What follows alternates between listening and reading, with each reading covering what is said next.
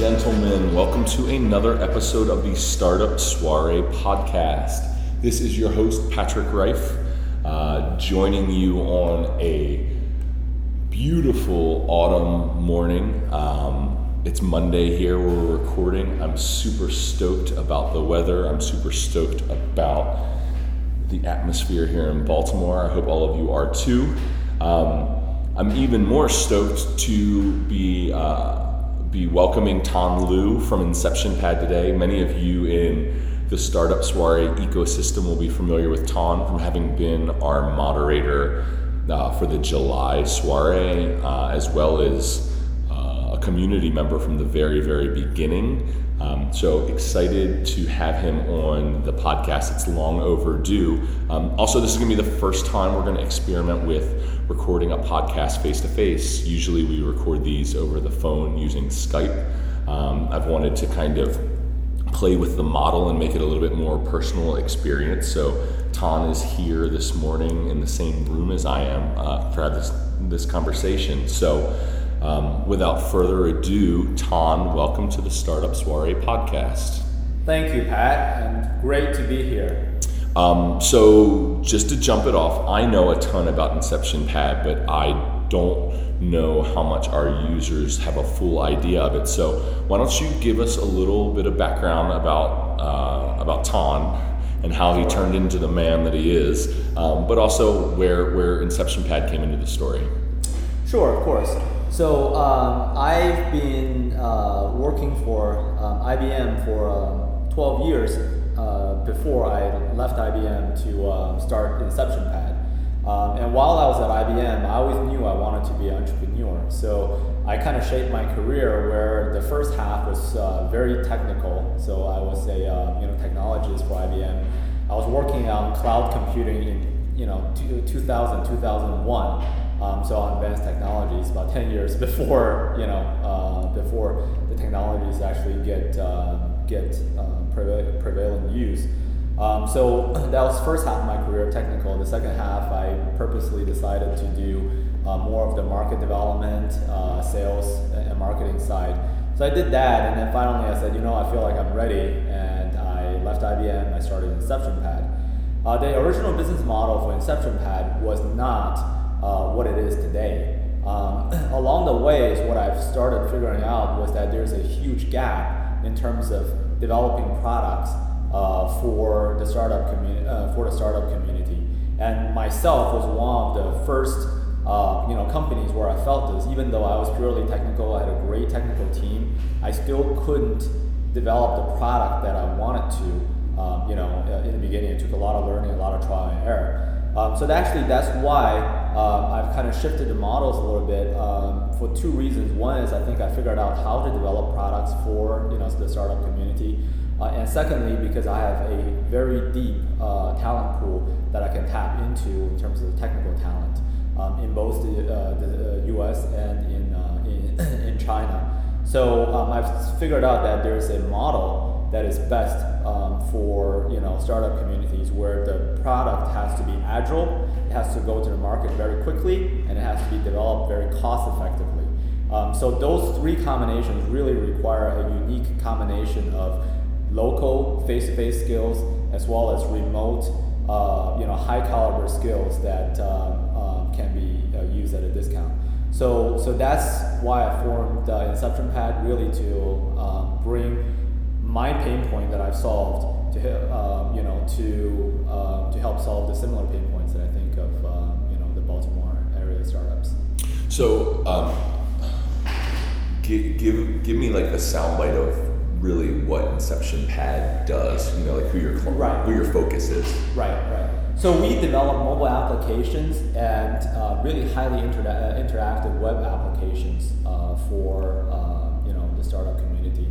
Um, and, and I think where our focus is, where we're different, is one, uh, we're really focused on this lean startup concept where you want to bring a uh, product to the market very, very quickly. So most of our customers would say um, the biggest difference Inception Pad has uh, uh, compared to other development firms is we don't not we don't tell people what to do as much as we tell people what not to do initially, we, we try to really uh, limit the scope of that initial thing so you can be on the market very, very quickly and very cost effectively. I think that's um, from a design perspective um, where we're unique and really tailored towards the startup community.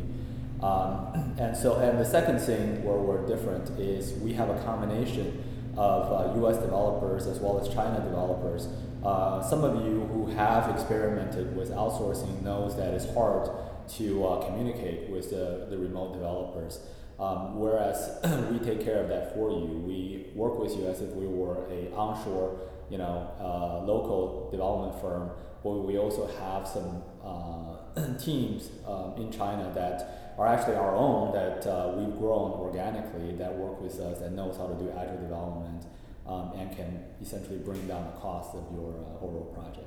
So really, it's about identifying and getting to the MVP ASAP. Correct. Correct. Um, so in, in your opening, you kind of mentioned wanting to, excuse me, knowing kind of uh, that you wanted to be an entrepreneur, um, but uh, very uh, specifically choosing to stack the deck in your favor with experience Right. first uh, in the implementation side and then in the marketing and sales side because what's the point in building something if you can't sell it? Correct. Um, I'm curious if you could un- unpack a little bit uh, where that desire for entrepreneurship comes that per- that precedes your professional experience. That that I always knew.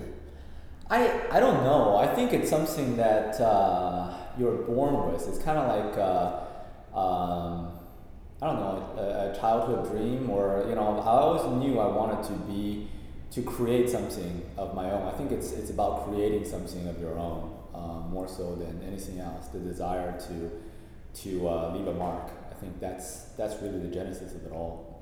So I know that, and correct me if I if I botch any of this stuff. So undergrad Carnegie Mellon, right? Yeah. Business degree at Columbia. Yep. And after that, did you go?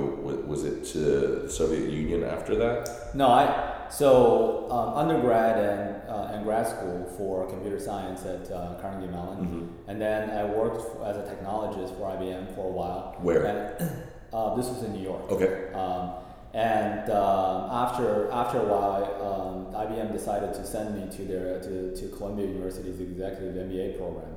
And then after that uh, that program, I started shifting from technology more towards product management. And eventually, in 2007, I was sent to work for two years in uh, in uh, uh, Russia uh, to build um, a sales team covering the entire Eastern Europe uh, for their mainframe technologies.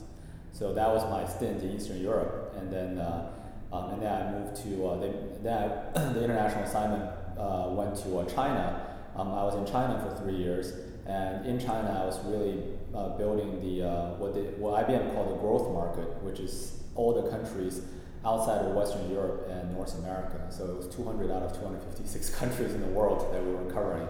So that was a lot of fun, um, but it was still, you know, um, one piece of the puzzle. You know, you're working on sales, you're just working on sales. It was one piece of the puzzle, and also um, it was not, you know, it was still working for somebody else's mission, if you know what I mean. Uh, it's very different than, you know, something of your own. So, so I think that's really why I felt like I was ready. You know, I was ready financially. I was ready, you know, with skills wise and you know all aspects. So I, that's that's that's why I took the leap of faith. So what happened after China? I quit. I started. I, I started Inception Pad. Inception Pad itself um, was, um, you know, started developing the technology team in China. I started developing the sales and technology team in the U.S. Um, and originally, um, the pro- the business model was for an entirely different product than, than the current business model. But in 2000, uh, uh, 2013, I pivoted into the current business model where I figured out that hey, my biggest strength, uh, competitive advantage, is my deep uh, technical team. So I shifted towards more of the uh, the service providing uh, model that I have now. And how did you get to Baltimore? Uh, I think a little bit of by a little bit by choice and a little bit by chance. Um, I've always so um, I've, I've, you know, even when I was in New York, I've always um, been up and down the East Coast. Um, so I've, I've worked with a bunch of people in DC area. Um, so, um, so I always knew this is a good area. It's got a, got enough uh, finan- you know, financial support uh, with the you know with the government being here. Uh, it's got uh, you know a more and more vibrant uh, startup community. Um, and I think the biggest difference I see from the startup community here versus New York or uh, or uh, Silicon Valley is that the startup community here are much more um, you know personable, much more community oriented versus New York and and uh, San Francisco are much more mercenary like, much more transient. And I like that. You know, I like the, the atmosphere here better. So I think those are the factors that led, led me to decide to open up shop here. Um, you know, as uh, versus New York or San Francisco, where I also had um, you know connections. Um, so I think that's the choice part. Um, the other part, chance part, was uh, my family. My you know my wife teaches at a private school, and you know we had a good offer from a McDonough school um, here, and we really liked that school. So it worked out for both of us, and so we're here for the for the long term um, awesome. in the Baltimore area. Awesome. Um, so I was hoping to have this conversation today take a little bit of a lean towards um, your insight because I think that you have a very proprietary point of view. Um, and I think that your depth of technical knowledge is greater than any other guest that we've had on the podcast so far. So I would be a fool to not try and take advantage of it. But I am not a uh, I am not a well vetted. Uh, I'm, I'm, nowhere near as seasoned as you are in terms of that. So I'm going to try and kick it off, and I'm hoping that you're at least a little bit aware of this of this topic, so that way it'll make sense. But I, um, I would love for you to, to take it deeper where you see it applicable. But I was reading over the weekend, and I don't. Um, one, I have a subscription to Fast Company, but I don't read it anymore. One, because I don't really need it anymore, um, and two, because I just don't have time to read uh, that kind of stuff anymore. But I, it caught my eye because it had Travis from Uber on the cover, yep. and I'm interested in that dude, and I'm interested in him as an operator, and I'm interested in all of the like hate that flies his way. Um, because I understand how hate flies sometimes, but I also know that um, he's really uh, he's he's revolutionized an industry, and I think that that's something that I'm really interested in. And that article was really great. But uh, flipping through it, when I went to the like, this article continued on, I went to the wrong page and I ran into another continued article, which was on Slack. Um, so then I was like, oh, I've been meaning to read about this from a point of view as it's been recommended to me to manage our teams on. So then I went back and I kind of read the whole Slack uh, article, which was incredible. And then I started to understand their value prop a little more and what they're really hoping to do and what their goal is is to, is to upset the right. Microsoft, you know, the the grid that every that all data for all massive companies in the world. You know, I think that there was a statistic in the article that says is either one in three or one in five of every person on the planet uses Office or something like right. that. Uh-huh. Um, so I wanted to ask you about if you're familiar with Slack and that story and, and what you think of it as someone who has been steeped as a technologist, but then someone who's also been steeped in marketing and thinks about systems and as they apply and disruption and that kind of whole thing. I feel like you're you're maybe the most qualified voice to tell me what you think about that. So, so I think I think it's good to have an end game, a overall vision to say I want to you know conquer, you know everything. Um, so I think it's good, and I also think they properly identified that the biggest uh, the biggest value I think the internet still have left that's untapped and unmined is actually data on the data that we generate, right? So that's actually why I think Google is not going anywhere. It's going to continue to be one of the leading growing technology companies, you know, because they have huge amounts of data and they know how to, you know, take that data and bring value to you, right? Um, things that you know certainly there's privacy concerns and things like that but i mean just little things that you, you, you might not notice that starts to you know come up like for example um, i get an email confirmation from my airlines now to my gmail and all of a sudden that you know airline confirmation pops up on my uh, on my calendar you know, that's a very simple example of you know this type of data mining, data integration, using that data to you know across multiple channels of consumption. Um, so I think that is that is going to be the biggest focus area um, of any uh, business going forward. Um, you know, we talked about Pixelated uh, being a provider of customer intelligence instead of just you know uh, you know photo booth mm-hmm. company. Um, you know, things like that. Um, I think are uh, is going to take a special uh, revolutionary thinking uh, or certainly extension from the traditional thinking to, um, to get right. So, so I think for, from that perspective, I fully agree with what Slack wants to do.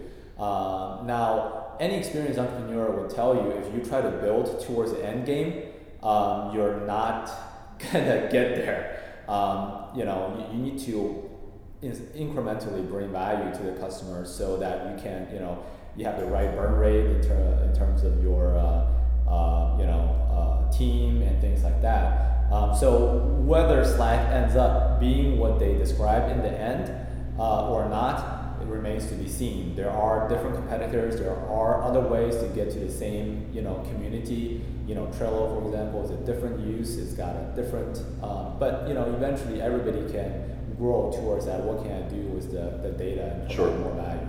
Um, so I think I think that's that's that's really one of the key things about you know what what we've observed as uh, as well is that um, in order to help entrepreneurs build their product, you really got to be able to keep in mind of what the end game is as well as what's the intermediary steps.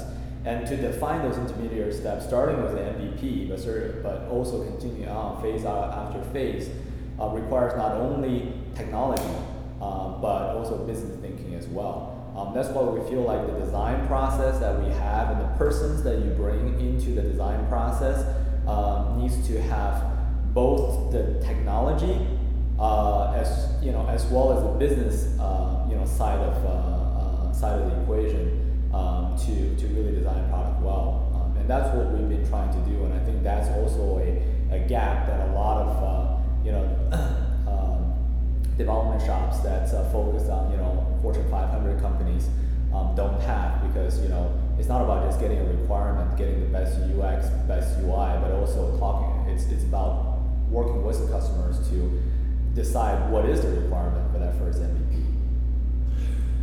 So to my eye, how does Microsoft not buy Slack, even though Slack doesn't seem to be interested in selling? Um, you know, when you when I, I figure you, you know you, you let the fishing line out for a little while. You see which one's performing best. You recognize that someone's going to innovate the space better than you because they're nimble and yep. you're not because you're Microsoft. Um, so to my eye, that's like the end goal is that Slack ends up being an acquisition, and then they just end up having this great new front end. But and obviously, where the where the rubber hits the road, that makes a ton of sense as well because then you take the depth of, of Microsoft's data and then you put it in conjunction with this new right. kind of piece of technology, and all of a sudden it can ascend much more quickly. Which leads me to my next leading question for you, which is um, you know very well, and a lot of the listeners to our podcast know that I um, am, am, a very progressive marketer, and I'm always watching new spaces. I'm very interested in the new peer to peer space. Um, very stoked on Periscope. I'm very excited about Snapchat. I really like those places a lot. Um, as of now, Snapchat is still free and clear to do what it wants to do, but that's only going to be a period of time. Um, most of the speculation that you'll read out in the press has Snapchat being acquired by Facebook right. uh, in the next 12 months, um, which I think is probably pretty obvious that Facebook is going to be the big contender um, to acquire Snapchat. And I think that most people realize that as well, but I don't think what people realize, and this is something that I wasn't aware of until I had done a little more reading recently, but what happens, uh, the, the, the depth of the play there exists when Snapchat is acquired and all of their data can be placed against Facebook's graph data, which is you know maybe one of the most complete data sets that exists probably in in in forever, ever, ever. Except Snapchat has this very proprietary point of view and relationship with its Yep. users that's much different than Facebook's is, um, and it's the ownership of it is I think much greater, but it's also more fleeting at the same time. And I'm I'm curious. So I can only imagine what happens when Snapchat's data set gets put against Facebook's graph. I mean, we saw what happened when um, Meerkat was removed from having access to Facebook's graph. You know, Right. like they basically went from being a potential major game player to being committed to being a niche player. Right. Um, and I still think they'll be successful, but clearly Facebook's graph has a tremendous, you know, a times 10, a times 20 kind of elevation. I'm curious what you think about that, that space between, um, you know, w- what the potential is there when, when, when, when companies are looking at intermingling their, their, their intel. Well, I personally, I personally think probably the primary reason for Facebook to acquire Snapchat is because Snapchat is more successful at the younger demographics. Um, so to me, I think it's more um, that acquisition, you know, makes sense just purely on the business side alone. Um, so never mind the, whether the graphics or whatever or how much data mining they, they can do by combining the two sources. Just in terms of business, it makes sense for Facebook to acquire that uh, that demographics. Um, so I think that's probably the primary thing that goes into that valuation. Um, you know, in terms of uh, in terms of acquisition. Um, but but I think in terms of the actual technology, um, you're right. There are two different relationship uh, maps, if you will. Um, the uh, I, I view Facebook's technology map as almost like a superset, um, right? It's got, you know, you have Facebook connections with people that you probably met, you know, you haven't seen in 10 years, right? Um, so it's, it, it, you know, it contains, you know, all of the lines, but it doesn't know, it doesn't necessarily, um, it can it can determine the strength of those relationships to a certain point, right? But it doesn't do it to the same extent that Snapchat does, right? Um, it's it's who did I talk to the last you know uh, day, you know, or hour, um, essentially, right? So so I think from a technology perspective, there's gonna be there are cool things that you can do by combining those uh, you know those two um, those two relationships, especially for you know uh, people that wants to do social marketing, uh, you know, sales, etc. Um, but in terms of how uh, you know what cool ways or what cool information can be produced and digested, um, I think that's gonna there's gonna be some innovation there. I, I just I, you know I, I, don't know uh, what those might be, but I, I, I certainly see that there could be some cool things um, things coming. Um, but I think the broader uh, implication of what you just talked about is not just about Facebook, about you know acquiring Snapchat potentially, or Microsoft uh, acquiring Slack, or you know way back when when you know Google acquired Waze, or you know it's it's about where social is going, right? So I think um, there's not going to be another Facebook in terms of this high, you know, everybody connected to everybody type of uh, type of thing. I think social is going more and more vertical um, in terms of, you know, we you call it niche, but with five billion people on the planet, you know, a niche of one percent is still a very good market, a very good, you know, uh, subset. So I think I see social going more and more vertical, more and more specialized um, to you know the different communities that don't want to get distracted by all of their 500 friends, you know, on Facebook, but maybe like very niche markets say, hey, who are my drinking buddies for, for the next week, right? Um, more local, more vertical. I think there's still a lot of opportunities for startups in, in that space, um, you know, in terms of vertical uh, social integration. Um, that's awesome. I also think that one of the things that's a, that's an interesting play, um, particularly for, for Snapchat, two things that are, are really fascinating there. One, Snapchat can choose to engage the streaming space and win the win win the race immediately because their base is by far larger than anyone else's bases, um, and their and the user experience is already kind of set up to do that. Um, but I really find the, the, the geo targeting and the, this ability to serve, you know, with, with like the, you know, with the overlays that get that get fed into Snapchat. I think that there's something uh, there that is going to allow for beta testing of concepts with people without them realizing that they're that they're participating in this kind. You know, like whether it's,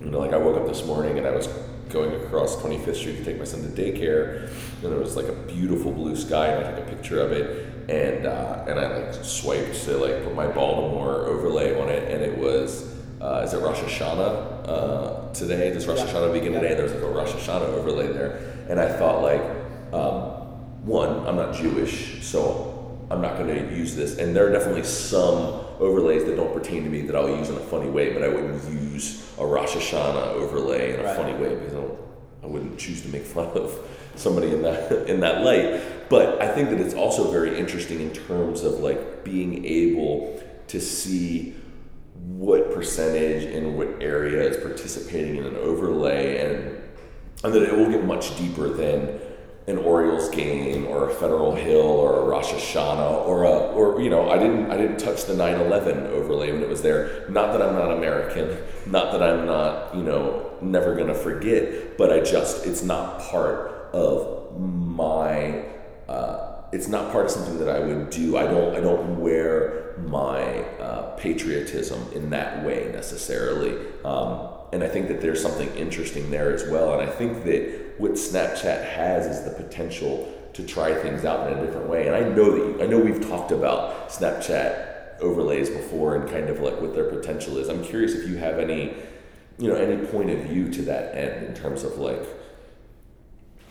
what, what kind of what kind of information they can be drawing back by integrating with that user experience, but literally being able to change it day to day, Yeah. neighborhood to neighborhood, idea to idea. Yeah, I, I think I think that's definitely true, and I think that's another trend of applications is to uh, you know going into you know individualization, you know customization, and also trying to figure out uh, you know a big thing is what is each person's uh, you know online identity, right? What is your identity going forward? And there could be many sources of information to figure out what that identity is, from your Facebook profile to your uh, to your Snapchat to you know your LinkedIn, you know, et cetera, et cetera. Um, but so so there's I think there's going to be a, a set of and there already are companies trying to figure out what each person's you know uh, online identities are and trying to provide those as a, as a service.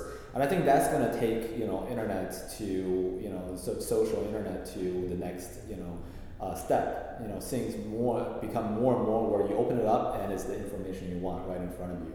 And that's that's true. Actually, that's you know even in our designs, uh, we have a process called purpose-driven design. You know, our one of our primary principle is what is the minimum path you can you know a customer has to take to get to the potential information that that they want. Right? If I was searching for uh, for you know if the app was designed to find me photographers, let me not ask you to enter the search, you know, re- requirements. Let me just throw the photographers near you that I think you want first, right? So chances are, you know, if 50% of people or 80% of people find a photographer that they need, that's a much better user experience than having to sit there and even for 10 seconds to enter what your, you know, requirements are and get to the to the, the to the next thing. So I think more and more and more apps are going to become more intelligent to try to you know figure out what is the thing that you want and then serve it directly to you before you even tell it um, you know or remember your last choices and serve it next time you open up the, um, the application so i think that's going to be um, you know one of the biggest things about product designs you know for, entrepreneurship how, how do we how do we make this thing the most you know useful uh, and most easiest to use uh, possible um, so I, I- think that's that's definitely So um, search will begin based off of integrating the user's yeah preferences already. So instead Well, of yeah. starting from a, a blank Google bar, you're going to start from Tan Lu's Google bar, That's, which is going to have right. a lot of your That's right. It's- preferences. It's kind of it's kind of like what you talked about from uh, you know from uh, uh, you know from the Snapchat filters. You know, So the end game is to have the filter that you want. You're already applied. By, by the time you open up, uh, you know, you take a picture and it's automatically there, right? So that's that's that's that's the end game. That's why I think you asked the question. Okay, how can we take figure out what filters, what this person want, what it is that uh, you know, you know, using filters as an example, how do we understand what this person is, what his or her desire is, right? So I think I think that's that's definitely the, the, the end game is how do you take multiple sources of data, starting with your own to try to make it so that your um, you know customers can get what they want as quickly as possible. Um, so so I think that's so that's number one is what do you use it for, right? And number two thing you talked about is how do we get that information, right? And I think that I already talked about is multi channels of information that you have to uh, integrate, um, and it's also about cognitive uh, you know processing. So um, there's actually technologies out there that would have you, for example, read a paragraph, and I can tell your personality and I can tell your stress level, right? So so it's those type of things that will increasingly become uh, become important, and so this area actually areas that we're trying to get more and more um, you know skilled up in terms of in terms of cognitive processing of apps and then also uh, real time data mining. Um, so those are are really big uh, big areas I think coming going forward. Awesome. Um, so we're just about to our wrap point, but before we go, I wanted to talk a little bit about uh, the design sprints. So uh, anyone that has been at soirees from July on uh, are aware that we have started to uh, host design sprints at Pixelated, um, but for Inception Pad. And the whole idea is um, if you if you've got a concept, you've got some kind of technology that you think you'd like to have built, that you've designed this this program for vetting, vetting those ideas, and then if on the other side of those ideas uh, they hold water, then it's kind of taking the next step. But that is the very simplified version. So before we wrap up, why don't you let the listeners know, um, because this could be a, a you know potentially uh, you know we could expose this idea to a, a far greater set right. of people here. And if there's one thing we would love is more people to come do the design sprint so we right. can build more cool stuff. So um, why don't you give give the elevator pitch of what the design sprint is, and then um, and then maybe tell people how, how to sign up for it or how to how to you know perfect get in touch. Yeah. Yeah, so, so first of all, uh, the design sprints are free to Startup Soiree members. Um, it is a service that we've developed in conjunction with Startup Soiree um, to, to really bring some of those lessons learned, as I've talked about, um, you know, over, you know, with my own company and also with the, you know, 2,000 companies that we've worked with, um, you know, uh, bring that experience to, to bear for our startup soiree members who want to develop something new, right? So, so it's free, and uh, um, actually you can, you can contact Startup Soiree to set up those design sessions. We offer uh, those design sessions twice a month. Each one has three slots. Um, so, um, so I think that the next one's already full. Um, uh, but I think we might still have one slot open for the, the, the September, the, the, the last one in September. Um, but certainly, you know, we're uh, we, we, would welcome you know more people because we always love talking about cool ideas. Um, so in terms of what the uh, sprint provides, um, they, you know, we've done a number of these already, and we've actually found that there's three different requirements that the people you know have come to the sprint have um, uh, been able to get out of the sprint. Um, one is there's a, a group of people who have an idea um, but they need to get focused and identify what is the MVP that they can get started with, right? So they know roughly what it is that they want to do. They know the customer pain points, but how do you define what are the you know per, the requirements for your MVP? So so that's one group of people that we've been able to help over an hour session. Just identify who the you know top customer group is and what is the primary purpose that your uh, application you want to develop can provide those uh, those groups, and then develop to say, okay, here's you know what MVP might be, or here's at least a way for you to validate some of those concepts and, and to figure out what your MVP is, right? So that's the first level of people just starting with idea, you know, make it more concrete. Um, the second group of people is the next level down, which is you know, I already have a pretty good idea of what it is that I want to build, right? Um, I know what my customer, uh, what I, what I want to provide to my customer. So the next uh, group is actually getting more detailed. So um, we're actually going to talk about um, what is all of the functions that each of your customer needs, prioritize some of those functions, um, and then from that develop a mind map to show here's the, the basic flows and here's where um, you know again what is the phase one the MVP functions that could potentially roll out? Um, and from that actually um, you can you can kind of start to get a ballpark uh, understanding of the time and resources it takes to develop something like that. Um, so that's the second layer. Um, and we've had customers that went through an hour and you know come up with uh, with that. Um, the third layer is actually even more detailed is actually technology consulting.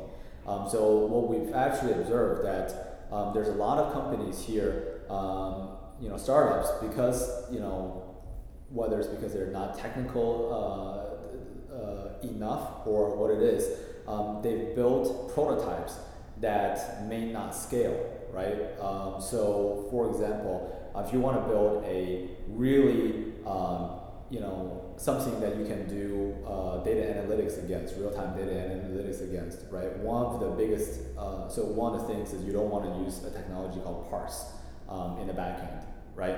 Um, that's more for prototyping. It can get you a app out very, very quickly, um, but it has limitations in terms of the data, uh, how it handles data. It only returns a thousand queries at a time, for example. There's performance considerations.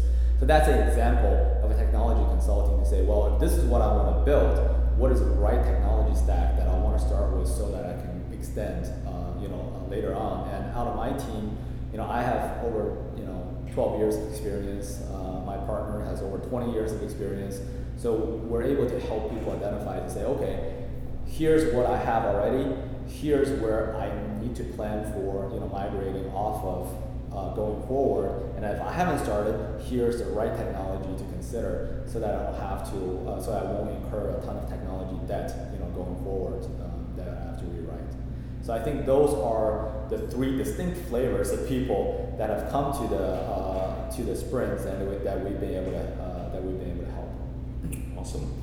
So um, from a from a first person perspective, I would love to just vet uh, what the design sprint was. So Nick and I went through the design sprint about, I guess it's probably been about eight weeks ago now, um, as he and I are getting ready to build um, a photo booth software platform. And uh, it's an idea that we had refined in our minds for about a year. So we definitely had a lot of the um, a lot of the, the meat and potatoes of what we thought it would have value with. And I don't think that we were super far off. But I do know that in terms of helping us refine our vision and helping us recognize really where the, the strongest assets of our platform were um, is something that we really got to the bottom of. And it also helped us realize um, the the pattern and, and kind of like the stages through which we should build it and how it should come along. So I would encourage anyone, um, whether you think that you've you've totally smashed your idea through and you have a development partner um, that you should you should take advantage of this because it may really just give you a different perspective on what you're trying to build. Uh, whether whether Tan ends up being the person to help you build it or not, I think that having a, a robust conversation about technology when you're trying to build it and getting the most seasoned and uh, as, as many points of view is um, is just a wise move. Uh, but also, it was really fun and it really helped us recognize that what we were trying to build um, is cool and it, and it has a lot of traction and that it's not such a harebrained idea that some dudes that started a photo booth company are going to try and build a software application. So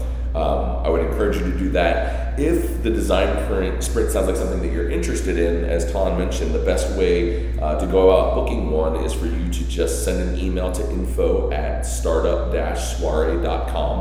Uh, I would use the subject line, I want to build an app, or hook me up with Tan Lu, or like any of that kind of stuff, and we will make sure to schedule that through. Um, before we wrap up, Tan, thank you so much for spending a little time chatting with me, uh, recording this for the Soiree community. I think that they're going to get a ton of insight out of this chat. Thank you, Pat. And this has been really fun. And hopefully, I'll see many of you listening to this podcast uh, soon in one of the Startup Soiree sessions. All right, guys. Um, man, that's it. I hope everybody's having fun. Uh, if you haven't yet, please subscribe to this podcast, whether in iTunes, Stitcher, or SoundCloud. We're in all of those places. Uh, as this podcast publishes, I am out in San Francisco hanging with my bro. If you want to get some sneak peeks of the fun I'm having out here, you can follow along um, either on my Snapchat or on my Periscope. That's Patrick Reif. Y'all know my name. I own all of my digital space out there, so follow me um, and shout at me and say, hey man, I love this podcast. If you got questions you want me to ask, that would be a great place to leverage them. Aside from that, I've been hinting and I've been hinting and I've been hinting, and I'm not to tell you yet, but please stay tuned because there is a ton of exciting news that's getting ready to come out of the soiree platform. Um, so let's see, this is going to be, we're, we're probably in the third or fourth week of September now. Uh, I would say that you're going to hear some of that news hit around the second week of October, so don't turn us off yet. Um, all right, Baltimore, world, universe. Everybody keep pushing hard. I'll see all of you soon.